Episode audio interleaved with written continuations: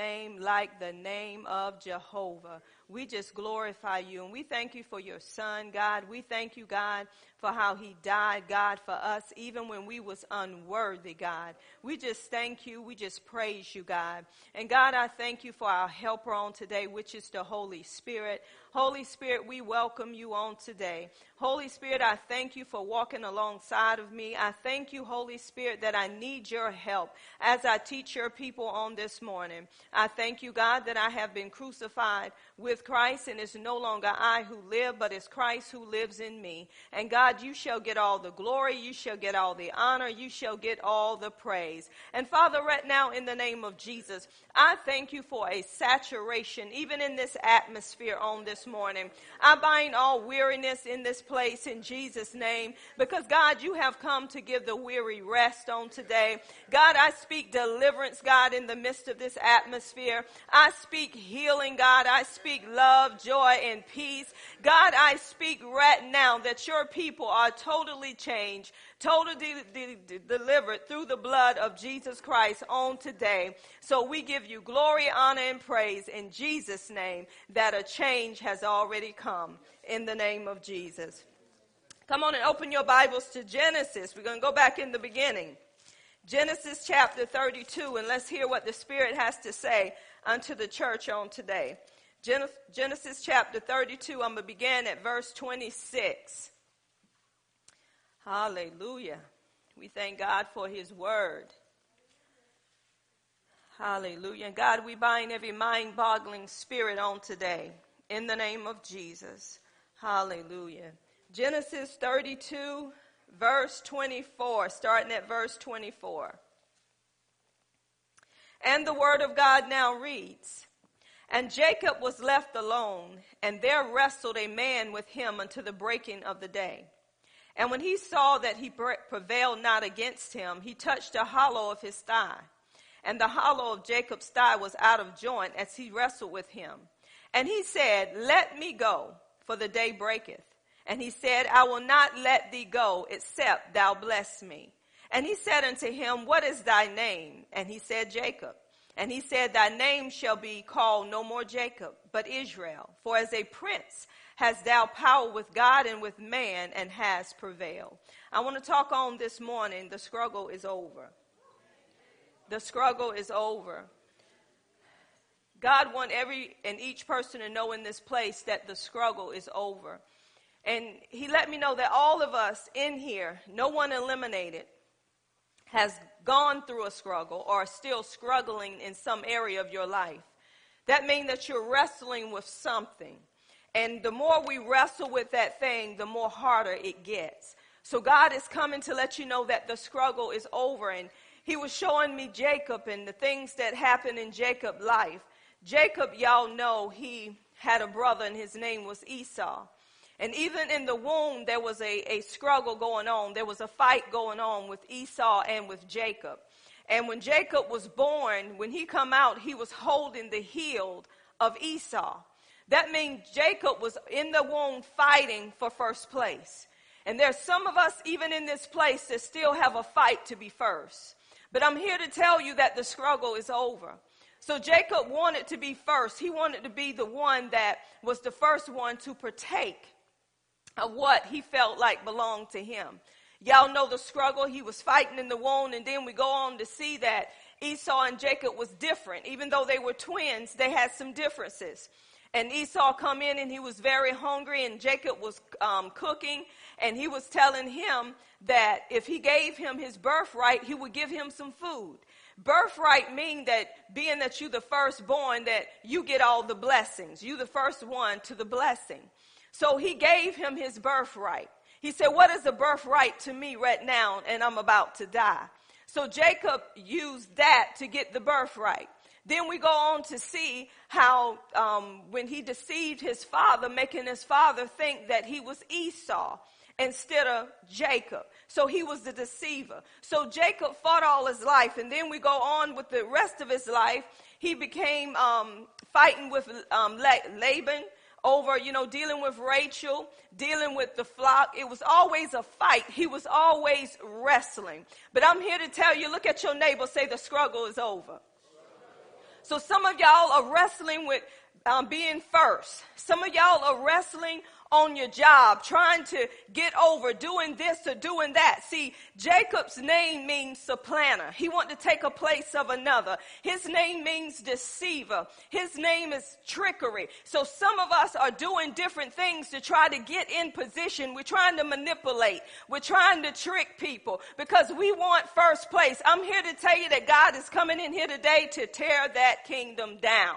Because as long as you're trying to do it yourself, I'm here to tell tell you it will never work. We're coming up with different things trying to get what we want. And the main thing that some people use is manipulation. They manipulate to try to be first. That's what some people are struggling with. They're struggling within themselves too with being rejected. When you want to be seen, heard, and attached to, sometimes we do things to hurt other people for us to be first. And this is why, this is what Jacob was doing. So I I know we have some Jacobs in here, but I want to tell you it's okay because God got a plan and he got a purpose for you. And this is why God is saying the struggle is over. I'm here to tell you it was over over two thousand years ago. And I pray that your heart is open and receptive today so you can see you. Look at your neighbor. Say, I ain't looking at you. Say, I want to see me this morning. Say, I want to see what's in me that need to be dealt with. Now look at him again. Say, do you want to be dealt with? Say, all right, it's on. So you see, Jacob wrestled. Some of us are still wrestling with different things. But the Bible tells us that he wrestled with a man. And later on, we're going to find out that this man was an angel of the Lord. But one thing I like about this is God will use certain things to show us us. Isn't that something? But we see before he became into this wrestling match, Jacob was preparing himself for Esau. Because what happened was he ran from Esau, and that's why he went to Laban's house, because his mother told him, and he knew Esau was going to kill him because he took from Esau what belonged to Esau. So he ran from his home, and his mother said that when Esau calmed down, I'm going to paraphrase it, then I'll let you know when to come home. Y'all, it was twenty years. How many know Esau hadn't calmed down? It's been twenty years. Think about this thing. Esau had a problem with his brother because his brother took what belonged to him. See, that was some jealousy there. In jealousy, there's wrath, there's anger, and there is murder. So when you have jealousy in your heart against anyone, it will end up in murder. I'm here to tell you this. So Esau was so mad because of what was done to him, he wanted to kill his own brother. Come on, we got people that's so angry. When they hear a person's name, rage just come up in them. That's a spirit of jealousy that you're carrying. And if you don't deal with it, it's going to deal with you, just how it dealt with Esau. Esau carried it for twenty some years. So Jacob was preparing himself to see Esau. He was putting um, some families up front. He was putting some families in the back. He said if he attacked them, it'd give them chance to run and get away from Esau. So he was so afraid of Esau that Jacob had a plan. But part of Jacob's plan was he was going to bow down before Esau. He was going to let Esau know that he was wrong for what he has done. How many know that if it's been that long, there's a root to what's going on? And a root, you can't pull the root up overnight. That person have to be willing to change their heart. See, our problem is we're trying to change people, but the only one that can change them is God, and by them hearing the word of God. You can't go in there and try to make amends with somebody that don't want to make amends. Yes, you can ask them for forgiveness, but don't think it's over. Because until that person is willing and ready to let go of what's going on with them, they're going to be stirred up again. See, somebody can get up and they can tell you, you know, before a lot of people forgive me, I'm so sorry. I have been jealous over this person or that person. But the Lord will let you know in the spirit, no, they're just saying that with their lips, but their heart is far from it. Because right after the confession, they go right back into the same pattern. Do I get a witness or not? People have patterns that are not dealt with, and they come through strongholds, and a stronghold is an area in your life due to your way of thinking. I don't care how good you look on the outside. I don't care how you profess, I love you. The only love that you can love him with is the love of God, and if you don't know his love, you're going back to the same place you already been. Quit saying it's somebody else's fault. Deal with you. Look at your neighbor. Say, you got to deal with you. See, nobody want to deal with themselves. It's always somebody else's fault. Right now, this message that I'm giving you, I hear in the spirit somebody saying, what about you? What about me? I couldn't give you the message if I don't deal with me. See, that's the problem. It's too many people talking, but they ain't walking what they're talking. If you're going to talk it, you need to live it, and people need to see your life instead of you trying to show them something that you're not. Come on, we need to quit playing church.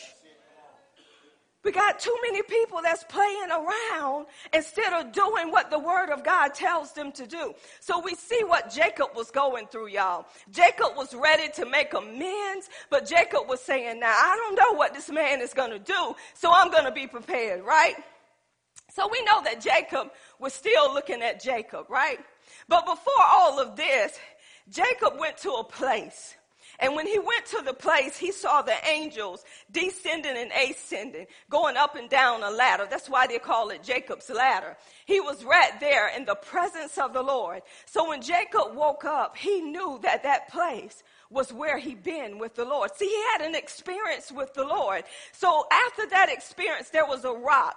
And he took that rock that he laid his head on, and he named that place Bethel. That means the house of God, because that was an experience. So each time he would come back to that place, he will remember what he had with God. But then he told God, because of what God had told Jacob, he told him, everything that I get, God, he said, I'm going to give you ten percent of what I had. So he made a vow to God. So we know that Jacob had an experience with God.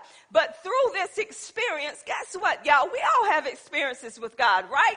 I don't know about you. I can have an experience today. Tomorrow, something can come up, and I forget the experience that I had yesterday. Why? Because I'm so much worried about what I'm going. Do I get a witness? Come on, all of us experience God in some kind of way until trouble comes. We forget the experience that we had, and we're still trying to accommodate for that trouble within ourselves. Come on, I know somebody in this room except me know what I'm talking about. So here go Jacob. Jacob, he did what he had to do. And then the Bible said as he was doing this, a man met him. And this man that met him, he began to wrestle with this man. Now, this angel took on a fleshly body. You know he can't wrestle with the spirit like that. And we're going to get to it. But this angel took on a fleshly body. So he was wrestling with him. And I need two men up here. Could I have two men? Now, I'm going to have you to do something. So, look, look, look. I'm going to have you to do something.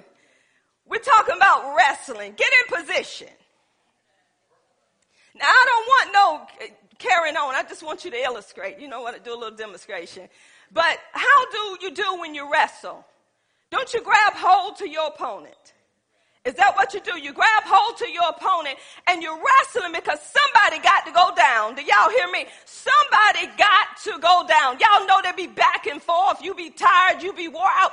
But the Bible says they wrestled until daybreak. That means Daniel all night long. So I want to ask you a question. How many of us in this place have wrestled with something all night long, could not rest, could not sleep, was so tired that you're saying, I don't know what I'm going to do. But you just kept wrestling and wrestling and wrestling. This is what wrestling done. Y'all can stop right there. You're tired. You felt that a little bit, didn't you? Don't go nowhere. So you're wrestling all night long. And some of us wrestle because there's a bill due the next day.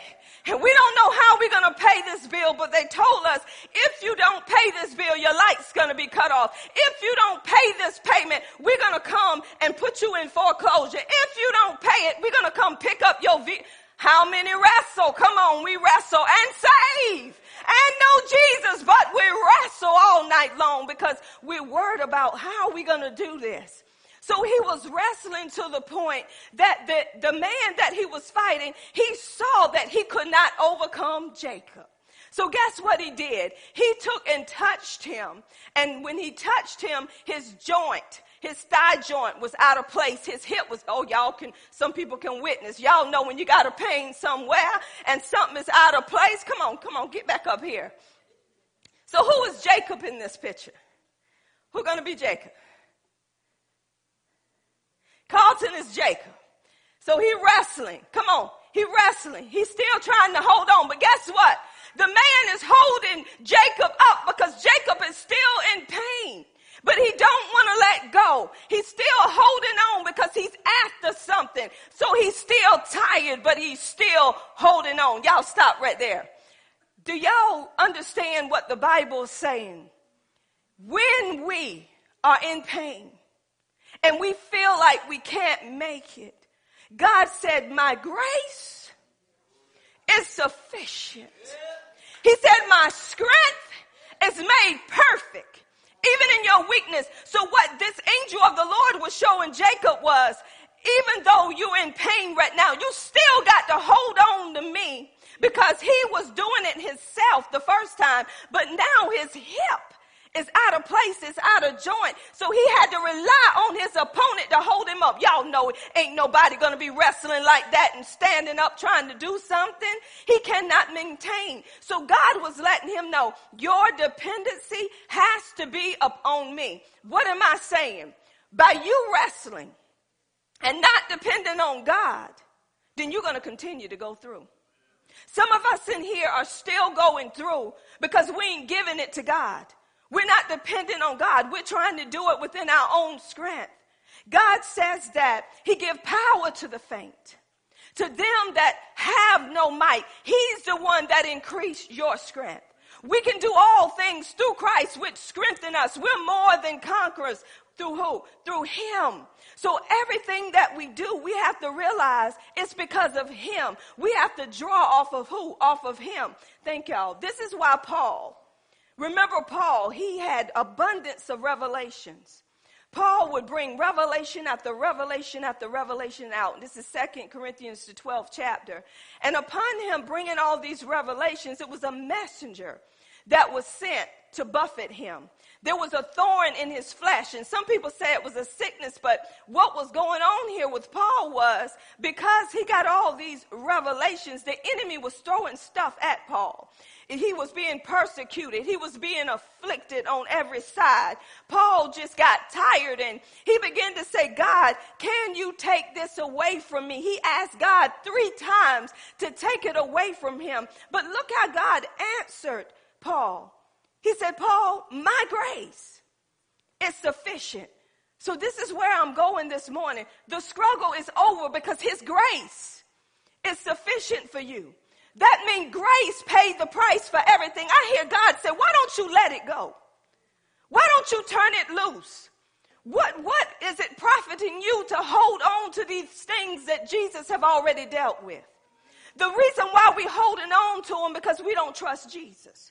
We have not truly put our trust in God to let it go. We hold on to pain. We hold on to disappointment. We hold on to grudges. We hold on to offense. What is, how is that helping you to hold on to these things? What are you accomplishing holding on to these things when Jesus took it all to the cross? That was his love. And so this is what was happening. So um, God was letting Jacob know, your dependency, Jacob, has to be upon me. This is why there was a wrestling match, because Jacob wrestled all his life. So God met Jacob where he was. God is meeting some of y'all where you are, because he's seeing that you don't want to let go of that to hold on to me. You want to rest, still wrestle with that. You're still trying to figure it out because you don't really know that you're free. You don't know that you have total freedom in me. So he wrestled with this angel, even with the pain that he had. And sometimes we can look at that verse, and I know many people have looked at that verse to say, wow, even in pain, you keep it moving. But that was not the purpose of that verse. The purpose of that verse was to let you know he had to still hold on to that man. to continue to wrestle. He had to have a dependency. He had to have something to lean upon. That's why he's saying, I'm the vine, you are the branches. Without me, you can do nothing. So we have to learn that it's in him we have what we need. Remember last week we taught on um, called unto liberty. That means that we're not un- up under the law, we're up under grace. And that's what God was telling Paul. He was saying, Paul, you have everything that you need. I have given you everything. My strength is made perfect in your weakness. Meaning that, Paul, draw off of what you already have. So God is saying, when are we going to draw off to what? For what we already have. But the problem is, when you don't know what you have, how can you draw off of it? See, some of us are trying to still draw off of other people. We're trying to go to other people to get what they got. Have you noticed when one person gets something, wheels start turning in people's head and they're trying to figure out, how can I get that? Is that not wrestling? If one person get a new house and we've been in our house for years, now we're trying to think about, mm, maybe it's time for me to move. Maybe it's, what, what's up with this? This is the enemy. This is the works of the flesh. See, what's happening is the enemy do not want to see you stay in position with who you are in Christ. He wants you to continue to, to be like somebody else, because he know as long as you're trying to be like them, you're not going to do what the word of God requires you to do. He's trying to keep you in a place so you can be subject to him instead of being subject to God. I got news for y'all. The devil done done his job. He done his job even before you came to Christ, because he planted stuff in you from the womb. From the day that you come out of the womb to the day that you were in the womb, look at how the wrestling was in that womb. There was a fight in the womb. So people that's pregnant, don't think that there's not a fight with that baby. The enemy is after that seed, and he want to do whatever he can to that seed. He want to prepare that seed even before that seed come out of the womb. This is why when children are very young, you have to watch what you say, watch what you do, how you talk, because they pick it up so quick that they can do exactly what you do and how you do it. This is why when a woman is pregnant, she can't be in and out um, everywhere doing anything or saying anything, because she's feeding that baby. She's feeding that fetus, and that baby come out. If you got fear, the baby gonna come out in fear. If you complaining you sick all the time, that baby gonna be sick all the time. Whatever you do is gonna transfer to that child. So this is why we have to take salvation seriously, y'all. This is no joke. You have to really know who you are now that you're in Christ. So when you meet a person that's trying to take you out of your position, you know who you're dealing with. And the Bible says we wrestle, we fight not against flesh and blood. It's too much fighting in the house of God against one another, instead of realizing that the fight is with the principalities. It's with the kingdom of darkness. And the enemy say, if I can get you to waste your time on each other, I can keep doing what I'm doing in your life. Some of us have been in this place too long. We've been wrestling too long, and the struggle's been over over two thousand years ago. And if we know that the struggle has been over and the battle has been won, then we won't be dealing with some of this stuff that we're dealing with. Amen. Good preaching. Thank you, Jesus. Hallelujah. See, we got to understand some people don't want to recognize them. Have you noticed people always got an answer outside of them? I'm a witness. I'm, let me tell you how, see, I have to use me. And the reason why I use me, because let me tell you, as long as I'm here on this earth, I'm perfect in my spirit, but I mess up too. I ain't gonna lie, I mess up too. Don't hit me wrong on the wrong day, because I'll pop you. But then once I realize I pop you, I'm going to go back and correct that pop. You might get a tap, but I'm going to let you know what I done. And then I have, see, this is what's wrong with the body of Christ. People think they're so picture perfect. They think they can never, see, that's your problem. You still up under the law. If you think you so picture perfect and you still trying to work it out yourself, you still in bondage. You act like you ain't never said nothing. You act like you ain't never done nothing. Let me just break it on down. Somebody said, wrap it for me, Daniel. Say, break it on down. Do that thing. All right. You ain't do it strong enough. Go ahead. Break it on down. All right. I'm going to break it on down for you. Y'all know in the Bible when Jesus was talking about adultery, and when he was saying that if a man or woman sleep with another man or another woman, then they committed adultery. But this was dealing with law, was it not? He was talking about the law. But guess what Jesus went on to say about even keeping the law? He said, even if you're lusting in your mind, in your thoughts about being with that woman, you already committed adultery. So either way, we dead. Y'all hear what I'm saying? If I ain't doing it physically, I'm still dead. And if I'm doing it physically, evangelist, I'm still dead up under the law. Either way, I'm doomed. But thank God for his grace that he even know my thoughts, and he even forgave me for my thoughts and my way of thinking that was outside of his way. Oh, y'all don't know what I'm talking about. See, we use those scriptures to tell people, well, if you ain't laying with them physically, if you even thinking about laying with them, you already done done that. But what Jesus was letting them know is that you cannot live righteously on your own, even in your mind. And some of us feel like, oh, Lord, he's going to strike me dead. I done been with that woman over and over and over and over and over and over in my mind. Let me tell you something. When you recognize his love, because I got something to tell you. Some people say, wow, if they done been with that woman that many times, they ain't saved. Hold it. This is where we miss it. He forgave you for past, present, and future sins. It don't matter how many times you think about it, evangelist. He already forgave you for it.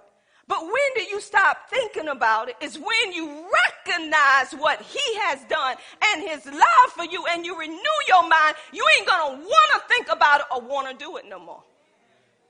This is where we miss it. Some people say, well, it's okay to be with whom you love. That's my boo.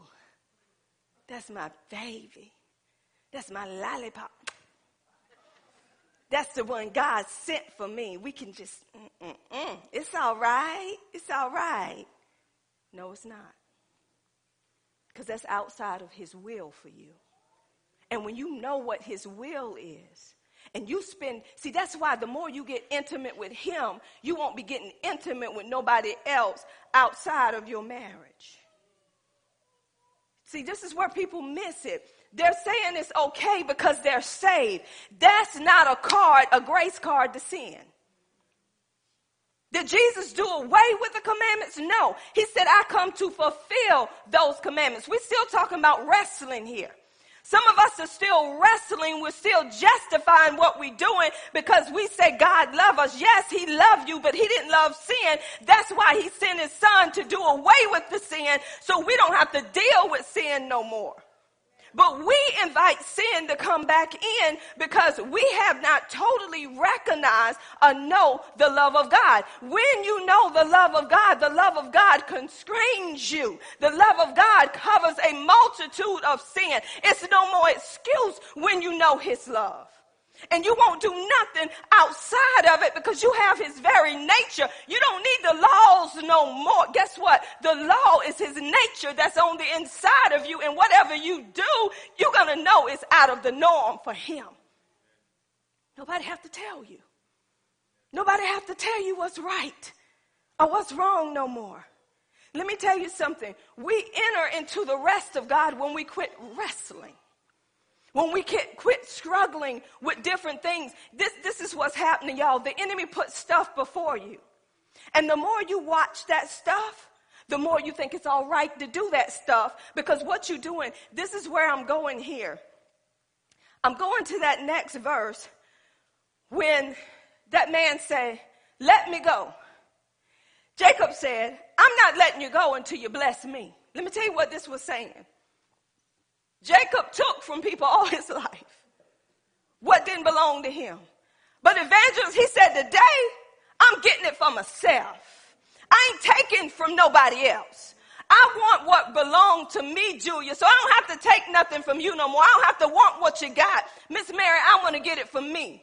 I don't want to have to try to manipulate or deceive or lie or do anything else. I ain't letting you go until I get what's mine. I ain't worrying about my brother no more. I ain't worrying about my employees no more. I ain't worrying about nobody else. I want what belongs to me. And this is what the angel of the Lord told him. What's your name? Jacob. Deceiver. Supplanter. Wanting what somebody else have. Trickster. He said, your name will no longer be called trickster. It'll no longer be called deceiver, Sister Denise. It'll no longer be trying to take the place of another. Your name will be called Israel. Oh, come on, y'all. See, he was already in covenant, but he didn't know what he had. Because God already made the covenant, evangelist, with Abraham. So that means that his seeds were going to be blessed outside of what they do, right? So he was already blessed, but he didn't recognize what he had. Look at your neighbor and say, do you know what you got? See, if you did, you wouldn't complain all the time. We complain and remain. But when we praise, we're raised. It's too many people still trying to get what everybody else have. And you have everything you need in him. And once you realize what you have in him, you wouldn't be wrestling. You wouldn't be struggling trying to get what somebody else got. Well, you know, they got a man. No, I got to go find me a man. God, I want a blue-eyed man. I want him to have muscles. I want it to be tucked in. God, I want this. I want that. I want people to know when he's on my arm, he belongs to me. And we come together. Come on, your jealous self. You want somebody because you by yourself. Do y'all know in the Bible that we own it? Did anybody know that? It was some men that wouldn't have no woman. Some of y'all probably say, Lord, don't let that be me. I don't know about that, Lord. Take that out of the word. But look at how Paul traveled. Oh, I'm hearing in my spirit. Well, the Bible didn't tell everything. Paul probably had somebody too. Well, it told what it wanted to tell. And it didn't tell Paul was with no wife, did it? So if it didn't tell Paul wasn't with no wife, I don't consider that a lost book. I consider it inspired by the Holy Ghost. And that's what I'm going by. I ain't adding Paul had no woman. Because soon as you add Paul had a woman, you'll be putting him with Mary Magdalene. And he wasn't even back there with Mary Magdalene then. That's what we do. You know why? Because we want to justify having a woman. Even Jesus had. Who told you Jesus had somebody? You know Jesus wanted somebody.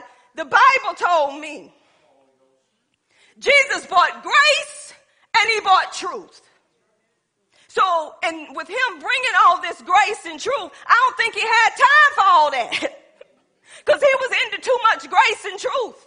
He didn't have time for the fornication and the foolishness. He was too in love with the Father. Matter of fact, he was God. And God exists alone. Ain't no Mary Magdalene, Phyllis. Ain't no Beth Hope or anybody else. But there's some lost books somewhere. When you find them, I don't want to read them. Everybody justify. People justify. Let's just be honest. Let's just call an ace, ace, and a spade, spade. We justify because we want to do it. Just do it. And when you get enough of doing what you do and things coming to hit you, not because God hitting you with them, God is love. God ain't hitting you with sin no more. He done away with sin. You bringing sin back in your life when you do what you don't supposed to do. And guess what?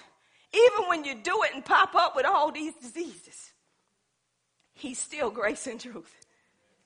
He's still full of mercy. But you're still going to go through.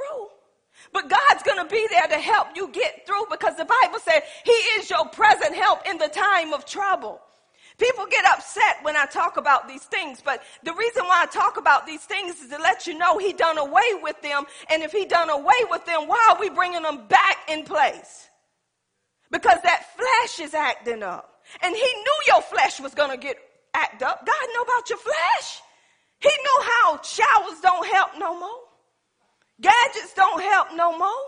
So he knew all this. So he forgave you for past, present, and future. But in, upon forgiving you, he said, the more you get to know me, you're going to realize these things you don't need. That's not me. That's love, y'all. And the Bible says, where sin abound, grace abound much more. Ain't that something? Sin cannot outdo grace. If you're living up under grace, we need to quit trying to make people feel good in what they're doing. We need to be telling them, evangelists, God loved you so much that he gave his son, even when you wasn't worthy to, to, to be um, die for, he gave that son for you. He laid down his life for you. Why? Because the wages of sin is death, but the gift of God is eternal life through Jesus Christ. God did this while you were still doing what you done. Who does that? Nobody could do it but God. But guess what he did? God said, I want you to be a partaker of what I'm doing. And the only way you can be a partaker of what I'm doing is to accept what my son has done. That's how you accept it in the kingdom. And guess what? Y'all, this is kind of upsetting, but I need to tell you. All of this except in Jesus. He still don't see you, baby. He don't see you at all. What's your name? Who? Jesus. What's your name? Jesus. I don't care how you mess up. What's your name? Jesus. What's your name? No, it's Jesus. I don't care how you mess up.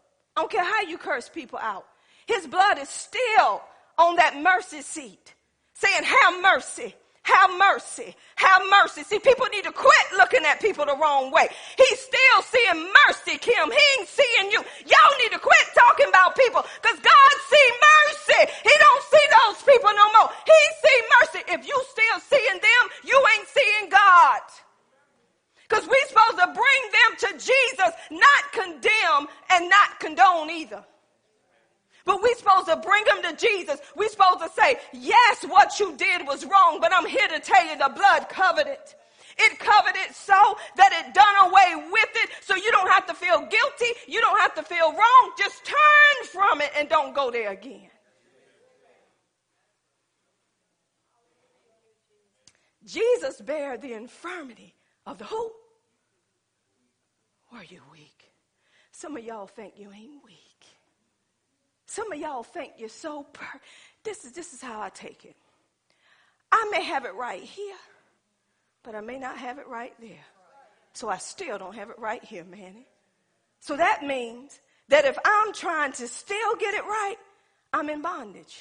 Because Jesus already got it right. So what I'm going to do is accept what he has done and live through him and not through me. That means when I mess up, I say, Lord, forgive me for what I done. Because I recognize that Jesus died for what I done. So that makes me, Daniel, not to go back and do what I've been doing. And I can put my flesh under subjection because I can say, you who you with. You got to make a choice. Who you with? Who you been hanging with today? This is why the Bible says you got to separate yourself. See, if you just got saved, I want to ask you a question. If you just got saved, why are you still going around here like a fugitive? Hanging with the fugitives. Now, there's a difference if your mind has got renewed. And you know the word for yourself. So much for yourself, evangelist, that you don't worry about who's around you because you know who you are now. But if you are still hanging with people and you don't know who you are, you're going to go right back to that same lifestyle. You're going to go right back to that same pattern. Does that mean God don't love you? No, God still loves you the same, but you're missing out on what you already have. See, the enemy wants you to miss out on his goodness. He wants you to miss out on his love. He wants you to miss out on everything that God has to make you feel that this life ain't working. He wants you to feel as if you can have more being not saved than being saved. So Jacob's name got changed to Israel. Your name got changed. We are the children of God.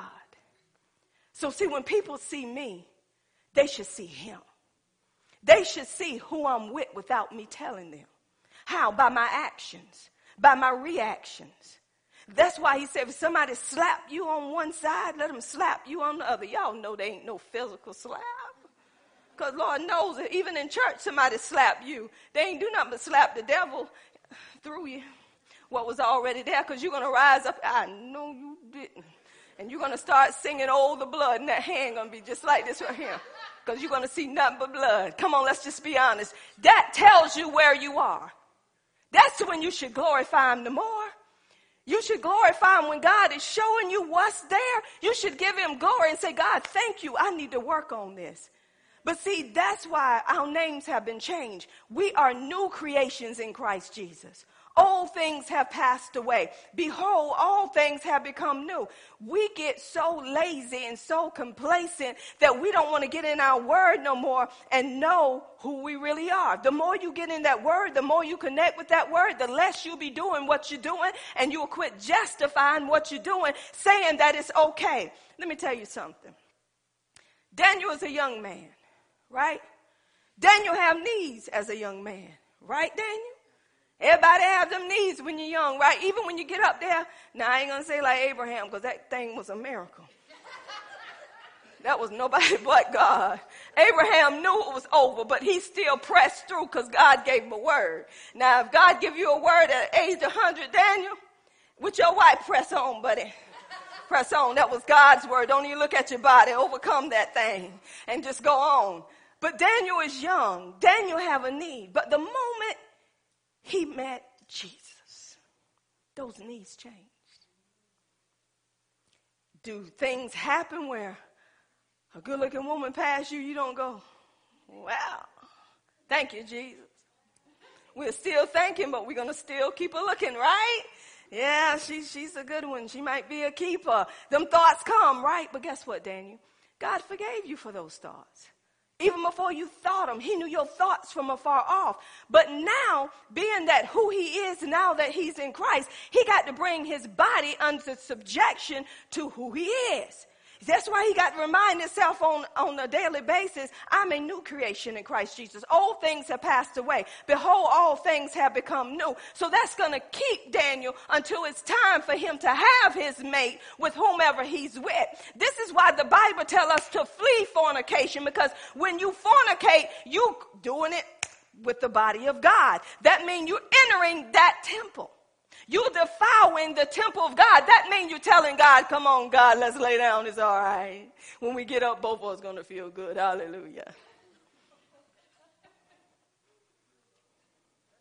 Read the word. If anybody read the word? Do anybody know what the word says? Oh, it's so quiet in here. But I have to teach this. Why do I have to teach this? Because if you want to be kept, you can be kept. But if you don't want to be kept, God already know you don't want to be kept. You want to be loose as a goose. Just go and be loose as a goose. God's still going to love you as a goose, but you're going to get some stuff contracted to you that you don't have to have contracted to you being loose as a goose. Y'all know my saying, keep Peter in the pants, keep Lucy tied up. Y'all know my saying. Why do I remind young people of this? Not to be joking. Because whomever you attach yourself with, that's who you attach to. That means your desires become their desires. You begin to have soul ties, and you feel like you can't live without that person. You are infatuated by that person. You can feel them moving even when they're not in your house. You can hear their voice. That's who you attach to. That's why I'll give you an example. And I know my daddy remember this. I was dating this guy. Thank the Lord, my life has changed. Oh, hallelujah, thank you, Jesus, anyhow. And I told y'all about this. And I remember my Aunt Shirley told me, "You ain't in love, you in lust." No, I ain't. I'm in love. I love him, and he loved me. But she told me it was nothing but lust. And anyway, he bought me a television, y'all. Back then, way back then, we didn't have the flat screens. We had them bulky ones, and you get your little remote. You know, back then, Phyllis, in them old houses, you ain't have, you had black and white. You had no color. Girl, I got me a color T V on my birthday. I'm sitting up there with my legs crossed and everything, finna turn them channels. Daddy said, "You gonna get that T V back?" I said, "I ain't giving nothing back. This is my T V. This, he gave, this is mine. This belonged to me." Daddy said, uh, "You gonna give it back?" I didn't understand, y'all, then. You know who told her that television out of that house? Took my T V out of the house and gave it to him. I was mad. I said, "I ain't got nothing else to do with this boy. He gave me this T V. That's his loss. That's my game." I'm sitting there flicking the channel. Next thing I know, Daddy picked up the T V, gave him the remote. He took it to the car. Now I understand. That's something that belonged to him that was attached to me. So every time I looked at that attachment, it brought back some things. It was some soul ties. That's why you got to get rid of stuff. Y'all holding on to some past memories, ain't you? Y'all got some stuff that men or women or whoever gave you, and you pulled that out and married. What make it so bad you're married? And I remember when, if you only treated me like them soul ties. The enemy is giving you something to hold on to. So you can hold on to that relationship. You can hold on to that memory. So God brought it back to my remembrance when Daddy took the television out of the house. It was like he took something from me that was mine, but it wasn't mine because he was not a part of me anymore. So this is what I'm telling you. When you become new in Christ, when you have a new life in Christ, you have to be transformed and changed in your mind. Guess what, y'all? The spirit of you has the word. It has healing. It has deliverance. It has prosperity. Y'all, the spirit that's in you have everything. Nothing in your spirit need to be changed or transformed. But your soul is the part of you that have to connect with the real you. The real you is going to have everything, but until you renew your mind, that's the only way you're going to prove what the good and acceptable will of God is for your life. And if you're not renewing your mind through the word, you're going to look at me even today like I ain't making sense. Some of people been been saved for twenty, thirty years, and they still in self. They still looking at me, me, me, me. So that shows me that you doing acts of the flesh. You still got hatred there. You still got discord there. You still got offense there. Because the moment somebody do you wrong, you're supposed to be so humble to go to the person, even when you know you ain't done them no wrong, and say, forgive me if I done anything to hurt you. That's when you know who you are. That's when you know who you've been with. You don't hold those offenses for twenty or thirty years, and then at the dinner table, you're having a good time. I know what you done. I remember what you done just like it was yesterday. You know what you said. And you ain't even tell me I'm sorry. Now, I ain't living with you no more. You just a no-gooder. All those years, sleeping together, eating together, spending the man's money. Now you're ready to throw up this in his face. Who are you? I'm saved, I'm sanctified, and I'm filled with the who? No, what you feel with is what come out of you. Out of the abundance of your heart, your mouth speak. That tells people who you are and whom you've been serving. But guess what? I got news for you today. The struggle is over. It's been over. Who are you still trying to please? Some of us still want people to look up to us. That's why we won't come down. We don't want people to know we mess up. We're too good for that. You under the law. Because you should be encouraging people to let them know, I mess up too. May not have messed up in the area you messed up, but sin is sin. So what make me better than you?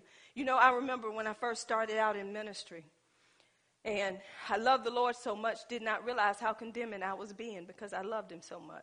You can't stop that. Yes, you can. You can stop it. Then when the Lord showed me revelation and let me know, already took care of that over two thousand years ago. What's going to stop them from doing what they're doing is to know my love. And when they know my love, they ain't going to want to do what, they, what they've been doing. So I want to ask you today, how much of, how many of us in this place really know his love? Because when we know his love, forgiveness is an afterthought. When we know his love, we can communicate one with another. We don't have to act so smug and so screwed up that we can't even say, hey, Brother Greg, how you doing? And really meaning it. I love you, brother. And really meaning what you're saying, not just doing it because he done it, but doing it because that's who you are, because you are my brother. He is my brother. Julie is my sister. So why would I treat them any different? We all the family of God. We all from the same kingdom. We from the same daddy. He have no respectable person. He chastised whom he loved. He chastised you. He already done chastised me. All of us are part of the kingdom, but the problem is we have so much trouble in the body of Christ because we don't want to let go of these struggles. God is saying you got to be willing to let go of what you're struggling with. What good is it for you to hold on to these things? You know what it is? It's pride. Because you want to be exalted. You don't want to let people know you come down. You don't have to let people know nothing. They're going to know when you come down. They're going to know that you'll see. Our problem is we want people to see the change. You still arrogant. You still up under the law. Because the more you in the word of God, you're going to live the change. And you don't have to worry about whether or not people say, I know you change. I know your name is written in the book, Lamb Book of Life. You don't have to worry about that. Let me tell you something. Even in a marriage, some people may say, you ain't that old to be knowing all this. Yes, I am in Jesus. Because his wisdom go far beyond me. Amen. So see, when God want to give me something, he may give it to me way out there. It don't have to be for right here and now. He give me what he want to give me because he know how much I can take of what he want to give me. He know where I've been in the word of God so he can do what? Daniel, break it down. See it. Break it down. Look, look at that. Daniel, where you at? You right there. God is transforming. He's changing this morning. That's what he's doing. And God is letting you know, quit beating yourself up. Quit trying to change because of people. Know that you already changed because of who. I'm going to say it again. Quit trying to change because of people. But know who you are now that you're in Christ Jesus and know that the change have already taken place. Y'all, we're trying to prove ourselves too much to man. We're trying to make it right for man when God already made it right for us. God's already done it. Quit trying to make people look at you differently. When you please God, you already done please your fellow man because you pleasing him. And everything you should you do should be pleasing God. Amen. Not man. You should not. Who is man that we should be mindful of him? So I have learned on a daily basis, some people tell me, how do you keep it together? If I told y'all over half the stuff that I deal with with folk, you know how I keep it together? I tell him all my troubles. Tell him all my problems. You know one thing about God? God is so funny. He'll let you talk till you can't talk no more. Then that sweet voice, Sister Phyllis, come in. And have the audacity. Bless those who curse you. Love those who hate you. And by the way, pray for those. That's why some of y'all stay out the word because you don't want to hear it. Let's just be honest. If I don't get in it, I don't hear it. But I got news for you. If you are saved, you're still going to hear it, but not as clearly as you want to because you're full of the word because the word is in you. The Bible says the word is nigh you, even in your mouth and even in your heart, the word of faith, which we proclaim, which we preach. I don't know about you, but I want change. Inside out. Y'all, let's quit trying to justify stuff for people and tell them it's okay. In the eyes of the world, baby, it's okay. But God made a way that you don't have to live by what the world does. You can live his way and still have the joy. You can have joy more than what the world has. That's why he said, be of a good cheer. I have overcome the world. God is telling you today that the struggle, y'all, truly, it's really over. Whatever you're struggling with, it's been over a long time. God is saying, loose it. Let it go. Recognize who you are in Christ, and you won't be struggling in this area. Some of y'all right now in this room is struggling with things that you done, but you ain't been found out yet about. You can't even walk the way you want to walk because you're so scared that somebody's going to find out what you done. Whatever's done in darkness, I'm here to tell you, it will come to light. But when it do come to light, still hold your head up high. Still recognize, yes, I done wrong. But I advise you this, whatever wrong that you have done and you are in Christ and the Holy Spirit has been told you to go to your husband, go to your wife, or go to whomever you need to go to, I advise you to go to them because when somebody else come to them and tell them what you done and you're still lying. Hmm. That's just saying, hmm. God already knows. We can't even live our lives in the fullness. We can't even enjoy this abundant life that he has given us because we're allowing these skeletons that's in the closet come out when Jesus already done away with all of this stuff. And it's time for us to let it go and walk in this newness of life. Y'all, walking in this newness of life give you good health. It give you strength.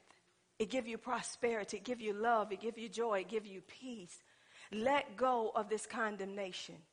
Because the Bible says if you are in Christ, there is therefore no condemnation. There's no guilt. So if you're feeling guilty for anything, you're up under the law. Because the law condemns you for what you've done. But when you're up under grace, you should know that you're forgiven. Yes, I done it, but I'm already forgiven. And if I'm forgiven, I'm not going to go back and do what I always done. That's what grace does for you. Grace will keep you. You can be kept. As long as you're here on this earth, you're going to have some temptations in some area or another. I don't care what area it is. It may be physically, mentally, whatever it may be. You're going to be tempted, but you can overcome those temptations because Jesus did. He was tempted what? Where? All. Oh, that mean what, Manny?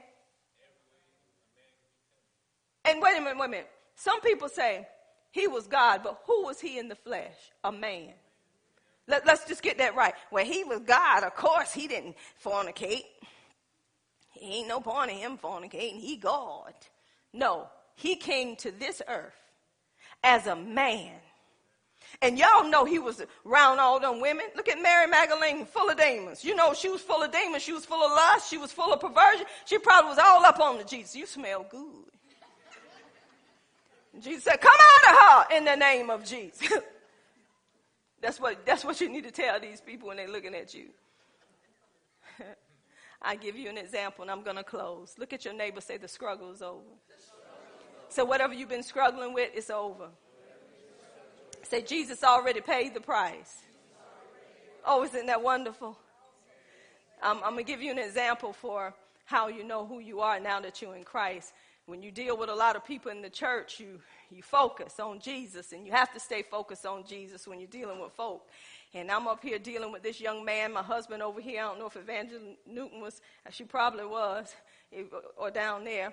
But um, we were, we were, I was ministering to this man the whole time. That man was looking down at me like that. I said, I'm up here. I bind you, you spirit of perversion. Come out in the name of Jesus. He looked up here. He was no more down here.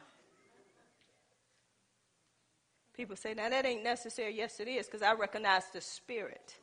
See, this is the problem. I wasn't fighting against flesh and blood. There was a lusting demon that had to be dealt with. See, some women think, oh, oh, I still got it. Oh, they just looking at, and you know they watching you. Instead of you telling them about Jesus, you twitching and turping a little harder. Let's just be honest, because you feel like I still got it. What you got? Lust. Lust attract lust. Then you go home and gonna brag with your husband or your boyfriend. Yeah, I had so and so looking at me. You reject it. And you think that's good, and you save who you attracting. You should be talking to them about Jesus. You should be letting them know, you know, I know a man, and he's good to me. He's better than my, what? Better than your husband? I don't think I can compete with that. No, baby, you can't compete with him. Mm-mm. He even died for me. He died. He was buried. But, baby, he rose one day. And he rose with a new life. And by him rising up, he gave me that life, that eternal life. And guess what, baby? I got some to share with you today. Hey, how about it? See which way to go. Either they stay and want to know what you got, or they say, you crazy. Yeah, I'm crazy in Jesus. Until we meet again, and I hope it's in the same place. See, this is what we supposed to be doing. But see, when you stuck on you, and want people to notice you, you ain't thinking about Jesus. You thinking about being noticed yourself. Don't it feel good when people notice you and say, you look good. Oh, that look nice on you. Oh, thank you, thank you, thank you. And then you try to find something else to look like that. What is that telling you? That's rejection. You need to deal with it. But if somebody say, you like, well, praise God. Thank you, Lord. Thank you, Lord, for that. And you go on about your business and you ain't thinking about it no more. See, when you want people to notice you with what you have on, and that's, let's just say you got all dressed up and you know you look good. And you coming in the house of God looking good like you know you should. And nobody say nothing. You don't even want to praise God no more, Michelle. You just want to sit there and...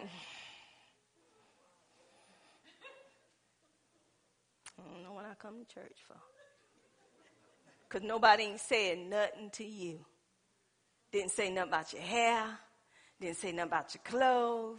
Didn't say nothing, ain't nothing. And then you moved up a few seats. Still didn't say nothing. And then the message, it's not about you. Pastor is trying to be funny. That's all. I should have left this church last time when I thought about it. She just talking about me. That's what she did. Why you talking about me? What you talking about? Well, it ain't about you. It's about Jesus. See how people are so into themselves? Come on, y'all. This is why we have to watch as well as pray. We're here to pray for one another. We're here to lift those up that are weak. We're here to help those that need help because we was where they were at one time. See, the more you mature in Christ, you know where a baby is. They get excited in the beginning. They'll run everywhere for Jesus. Y'all don't know about you, but when I first got saved, I felt like I could move Mount Everest. I felt like no matter what come out of my mouth, it was going to happen right then, Phyllis. And it seemed like it did. Then the more I matured in Christ, I'm like, this ain't happening. Something wrong. God, I'm praying and I'm fasting. I'm doing, ain't nothing change. Come on, you on fire for God when you first get saved. You act like, hey, it's all good. But when stuff start hitting you, when you can't have what you used to have, when you can't go where you used to go, when family is turning on you, like, well, I denounce this. I'll be back after a while, Lord. I need to hang with my peeps. Is that not truth?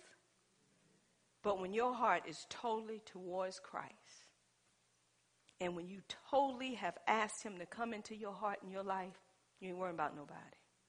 You ain't worrying about what they say. You ain't worrying about how they treat you. You, you, you are sort of worried and concerned, but you keep going on about your business because you know he loves you. You know he's going to be there for you. Y'all, that's how it was for Jacob. Jacob got his new identity. And look what come from Jacob. Israel, twelve tribes come from Jacob. So what am I telling you today? I'm telling you truth. The struggle is over. Whatever you're wrestling with, this is your time. This is your opportunity. Let's just be real.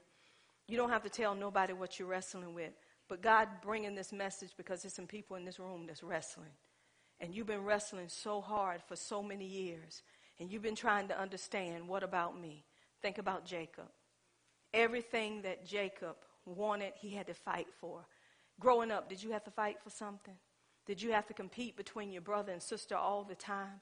It just seemed like it came for them easy, but you had to fight for what you want. Come on, y'all. It's, it's some people in this room that had to fight in families to get what they wanted.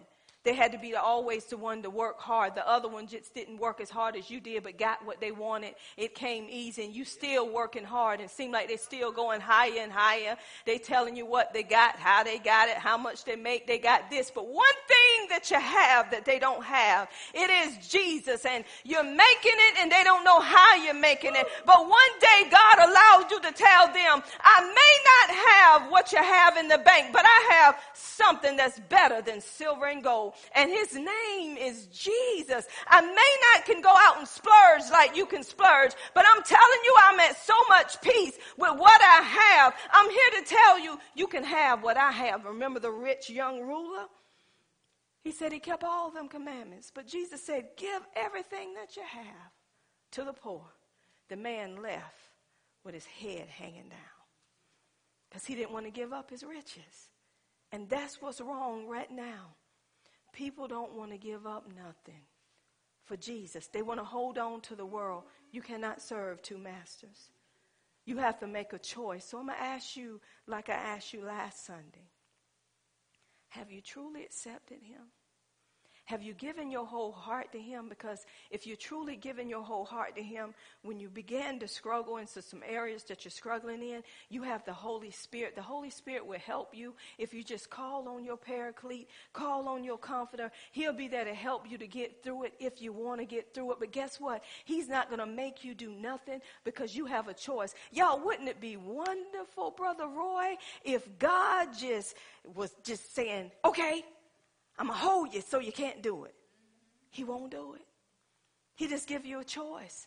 It's up to you, Jennifer. God left it up to us. He said, I'm giving you the right to choose. What are you going to choose today? Are you going to continue to struggle? Are you going to say, God, I'm tired of struggling. I'm tired of going through.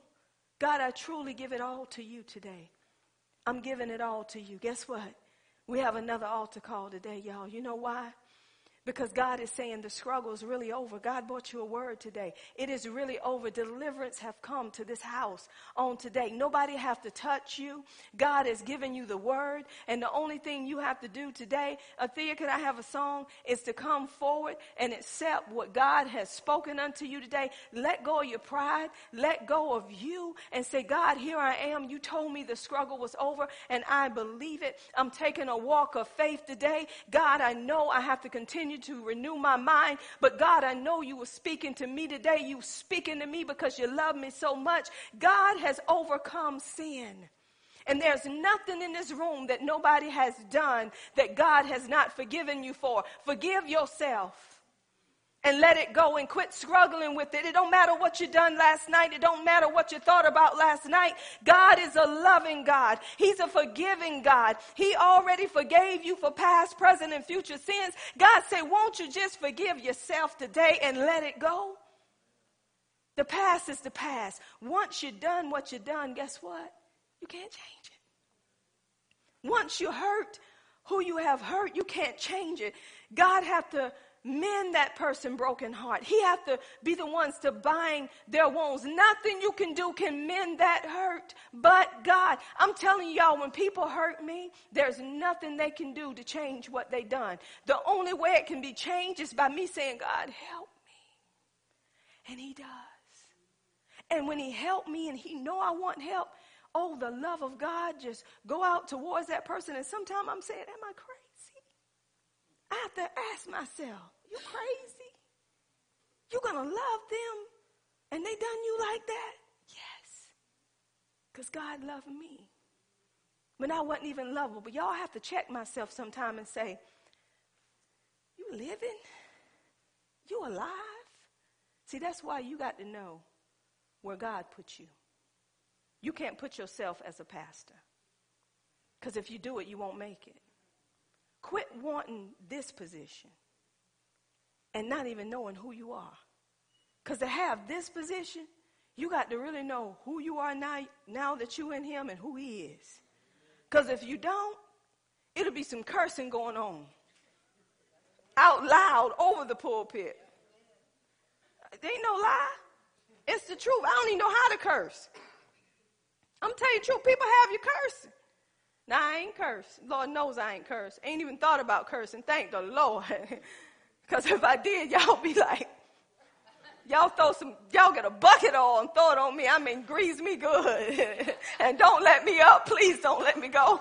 Please don't let me go. Because I'm here to tell you, y'all, the love of God has constrained me. I'm going to tell you how much it has constrained me. God will tell me what people saying. And I have to say, what's that thing? Shake my head.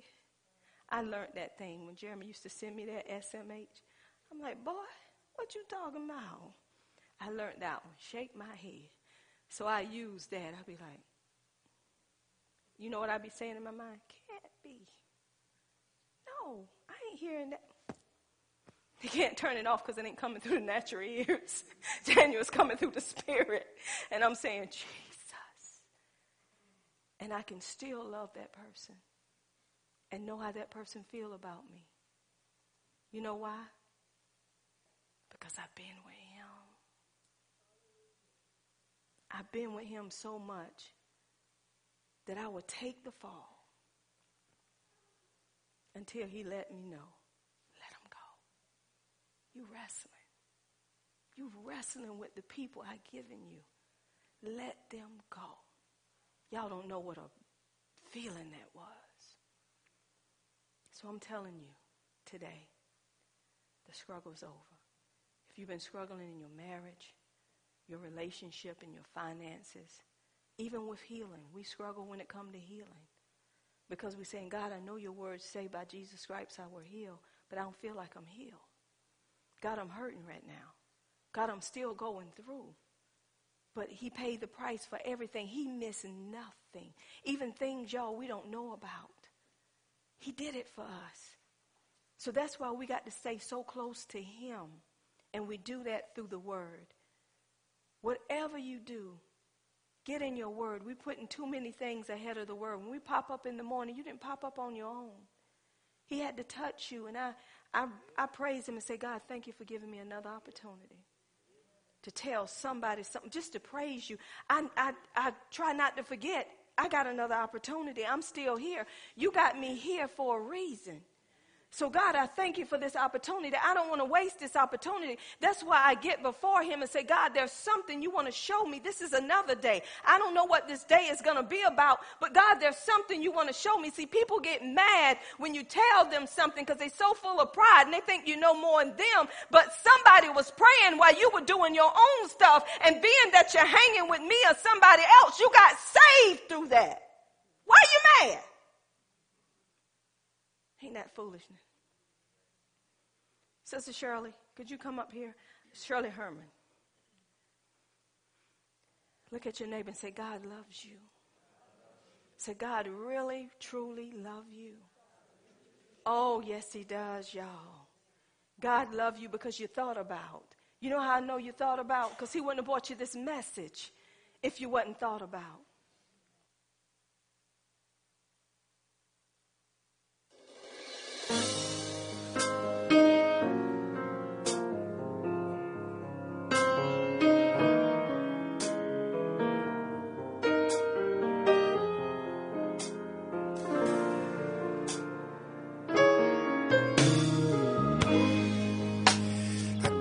Seemed to fall asleep. There was so much on my mind, searching for that peace, but the peace I could not find. So then I kneeled down to pray, praying, help me please. Then he said, you don't